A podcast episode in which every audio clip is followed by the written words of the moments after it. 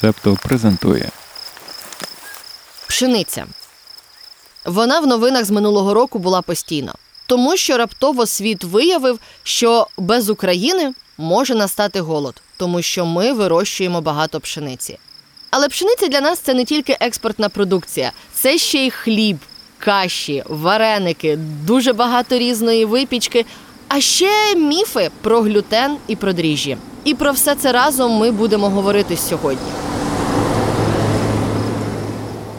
Привіт, я Настя, фудблогерка. Я люблю їсти смачно, готувати ефективно, і цей випуск ми присвячуємо саме їй пшениці. Але перед тим як ми почнемо говорити про пшеницю і про те, що з неї можна робити, я б хотіла почати ну з такої міні-економічної лекції. На жаль, це важливо для того, щоб зрозуміти, а чому Україна така необхідна на світовій продовольчій карті. Отож, минулого року, приблизно в цей час, світ почав бити на сполох. Мовляв, за кордоном запасів пшениці залишилось максимально до липня або десь до середини липня, і Рада безпеки ООН просила і кричала, і намагалася якось домовлятися з Росією, що давайте почнемо випускати українську пшеницю на експорт, тому що в світі настане голод. І ситуація була справді критичною. Це не тому, що нам просто хотіли чимось допомогти. Ми правда мега важливі експортери пшениці до світу. А ще експортери олії, кукурудзи, соняшника і купи іншої продукції. Ну але сьогодні ми починаємо саме з пшениці. До початку повномасштабної війни українські аграрії збирали в середньому за рік 70 мільйонів тонн зернових і зернобобових. І з всього цього українці споживають тільки 5 мільйонів тонн пшениці на рік самостійно. Все інше йде на експорт. Воно нам не потрібне, тому ми продаємо і заробляємо гроші в казну. До речі, це вам класний аргумент, якщо хтось вам розкаже, що підступні політики зараз продають за кордон українську пшеницю, і нас залишиться голод. Ні, ми виробляємо дуже багато пшениці, і при будь-яких розкладах ми залишимось ситі. А от світ може голодати. Більшість зернових до повномасштабної війни з України вивозили із портів Миколаєва, Южного та Чорноморська Одеської області, і там були спеціально обладнані сховища. Більше того, експорт пшениці з України настільки постійно зростав, що коли готували концесію Миколаївського порта Ольвія, а це державний порт, то особливою умовою концесії було саме те, щоб бізнес, який туди прийде, побудував новий зерновий термінал. Настільки все було добре з українським експортом. Але повномасштабна війна все змінила, і виявилось, що найбільші покупці українського зерна Єгипет, Лівія, Туніс, Бангладеш, Нідерланди можуть залишитися просто без пшениці або будуть купувати її за якісь шалені гроші, тому що в світі настане дефіцит.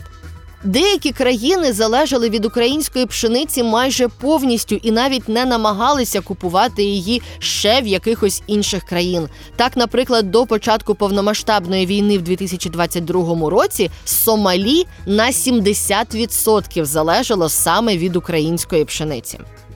Саме тому ситуація у світі стала така критична. Зараз у нас, звісно, працюють зернові коридори, і, хоч країна-терористка намагається вставляти нам палки в колеса і постійно то обстрілювати одеський порт, то перестати пропускати кораблі, щоб світ не отримав свою пшеницю, то просто затримувати ці кораблі, але ми все одно в змозі торгувати українською пшеницею. Тому якби це дуже велика справа для України. Ми годуємо світ, і це без перебільшення.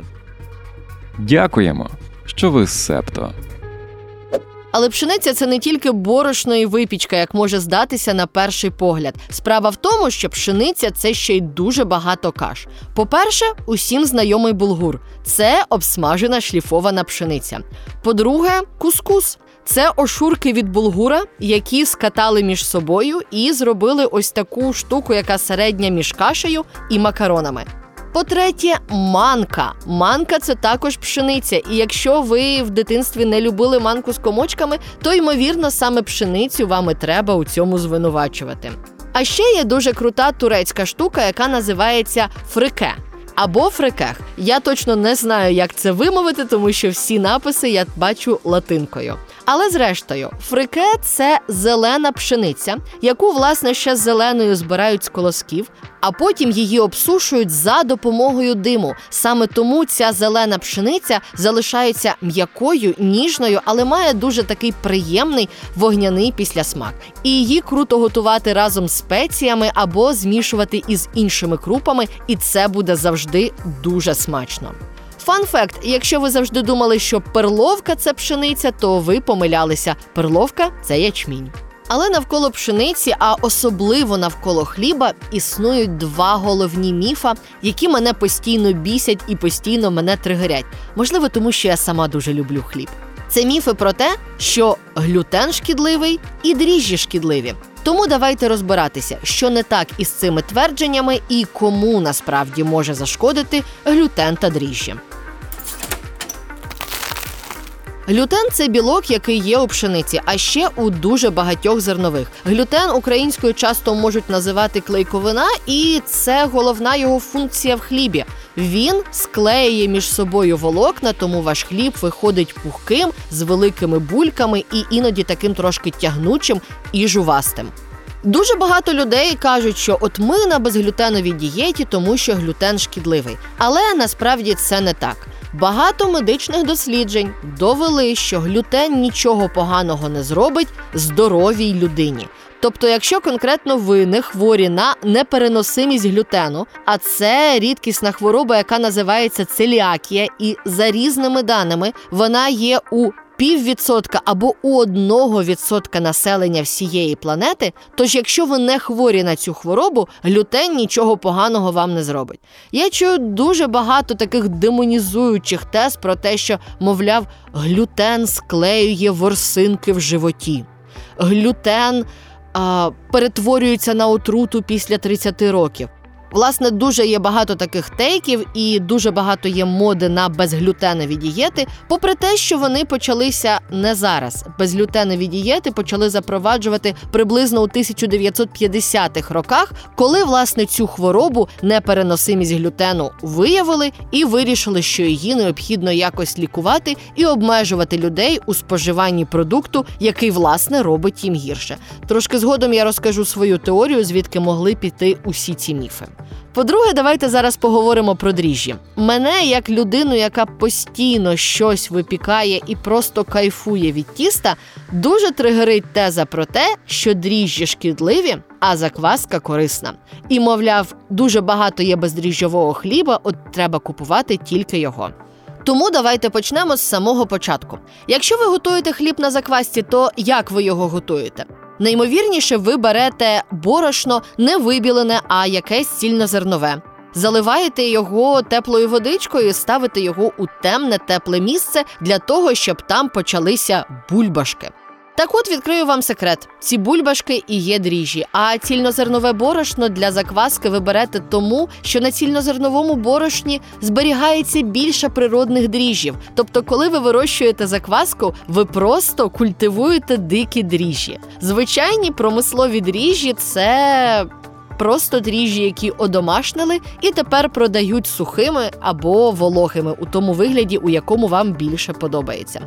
Тому, якщо ви бачите великий, красивий із красивезними дірками пухкий хліб, і вам кажуть, що він бездріжджовий, то наймовірніше люди мають на увазі, що це хліб без промислових дріжджів, а на заквасці, яка насправді також є дріжджами, тільки дикими.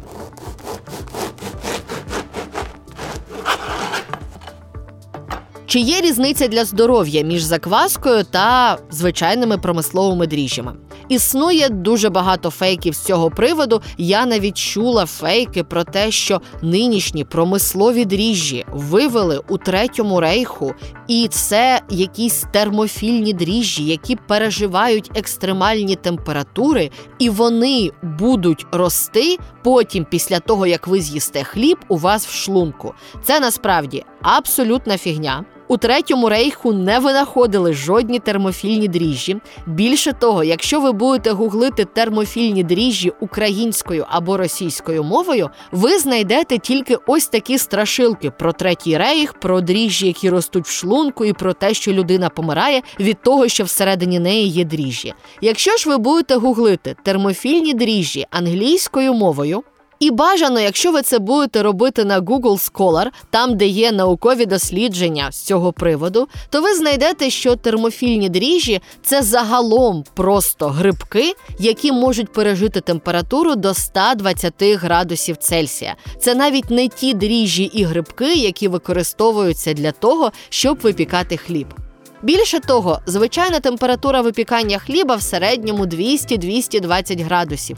Тому навіть якби термофільні хлібопекарські дріжджі існували, вони б не пережили випікання у духовці. Більше того, згадайте, якщо ви робите хліб і заливаєте дріжджі теплою водичкою для того, щоб вони розійшлися. Ви робите воду трохи теплішою ніж треба. Дріжджі кажуть, мені загаряче, пока-пока і вмирають. Тому можете не боятися використовувати дріжджі у своєму повсякденному житті. Більше того, чітких наукових досліджень, що дріжджі можуть бути шкідливіші за закваску, або що закваска може бути корисніша за дріжджі, на даний момент немає. Закваска дійсно допомагає краще засвоювати в організмі людини деякі корисні речовини. Але справа в тому, що концентрація самої закваски у вашому хлібі така мінімальна, а споживання хліба настільки у нас в повсякденному житті незначне, що це загалом на всьому вашому щоденному раціоні не має сильно великого впливу. Тому, якщо ви хочете їсти якийсь хліб, а він не заквасочний, а із промислових дріжджів, то ну можливо краще подумайте, які ви інші можете зробити зміни у своєму раціоні, а не зациклюйтесь на тому, щоб обрати якийсь конкретний хліб, який може вам менше подобатись. Ну і давайте завершимо історію з дріжджами по тому, що у нас немає чітких наукових досліджень, що закваска якось може краще впливати на людський організм. У 2017 році у Фінляндії провели наукове дослідження, що порівнювало ефект хліба на заквасці і на дріжджах на стан пацієнтів, хворих на синдром подразненого кишківника та на стан пацієнтів, чутливих до пшениці. І в результаті вчені не змогли констатувати якусь достовірну різницю у стані здоров'я учасників. Тому поки що доказова медицина не може рекомендувати на постійній основі дотримуватись одного чи іншого типу хліба чи типу дріжджів, тому що у нас нас просто не вистачає для цього доказових нормальних даних. Звідки ж пішли всі ці фейки про те, що пшениця, глютен і дріжджі можуть бути максимально шкідливими? Якогось одного джерела з цього приводу немає. Але я проводила таке своє власне міні-розслідування по блогерам, які існують в світі, які топлять за безглютеновий хліб, за безглютенові дієти і за використання тільки закваски, а не промислових дріжджів. І от що я помітила. Все це почалося із американських блогерів, де культура споживання хліба абсолютно відрізняється від української культури споживання хліба. Справа в тому, що в Штатах дуже великі відстані для того, щоб возити кудись хліб. Його треба добре і довго зберігати. Саме тому там багато хліба тостового. Він м'який, пухкий із добре процесованої пшениці, і для того, щоб він зберігався по кілька місяців свіжим у вакуумній запайці, до нього додають дуже багато стабілізаторів і дуже багато газів, які допомагають йому залишатися ось таким максимально свіжим. Звісно, якщо ви на постійній основі вживаєте багато хліба із якимись нехарчовими додатками, то це може зрештою вплинути негативно на ваше здоров'я. І ось ці е, блогери або нутриціологи починають пекти собі вдома безглютеновий хліб. І о диво, вони почуваються після нього краще. А знаєте чому? Не тому, що він без глютену, а тому, що ви вдома нічого до цього хліба не додаєте, окрім стандартних інгредієнтів цього хліба. Тому боятися хліба з українського супермаркета це ну щонайменше дивно, тому що це не наші реалії. Дуже класне пояснення про різницю американської та європейської культури споживання хліба є у американського блогера Адама Рагузі. Воно є англійською мовою на Ютубі. і Я дуже раджу його подивитися. І наостанок я б хотіла узагальнити: я тут не для того, щоб вмовляти вас їсти тільки пшеничний хліб. І я тут не для того, щоб розказувати вам, що промислові дріжджі це мега класно, і забудьте про закваску і їжте тільки хліб на промислових дріжджах. Звісно, ні. Я сама люблю заквасочний хліб. Але слід пам'ятати, що безглютеновий хліб на постійній основі необхідно вживати тільки тим, хто хворий на це складне аутоімунне захворювання, непереносимість глютену. А різниця дії закваски і дріжджів на людський організм не доведена. Тому їжте те, що вам подобається, їжте збалансовано, їжте смачно і повертайтесь до нас наступного тижня. Почуємось.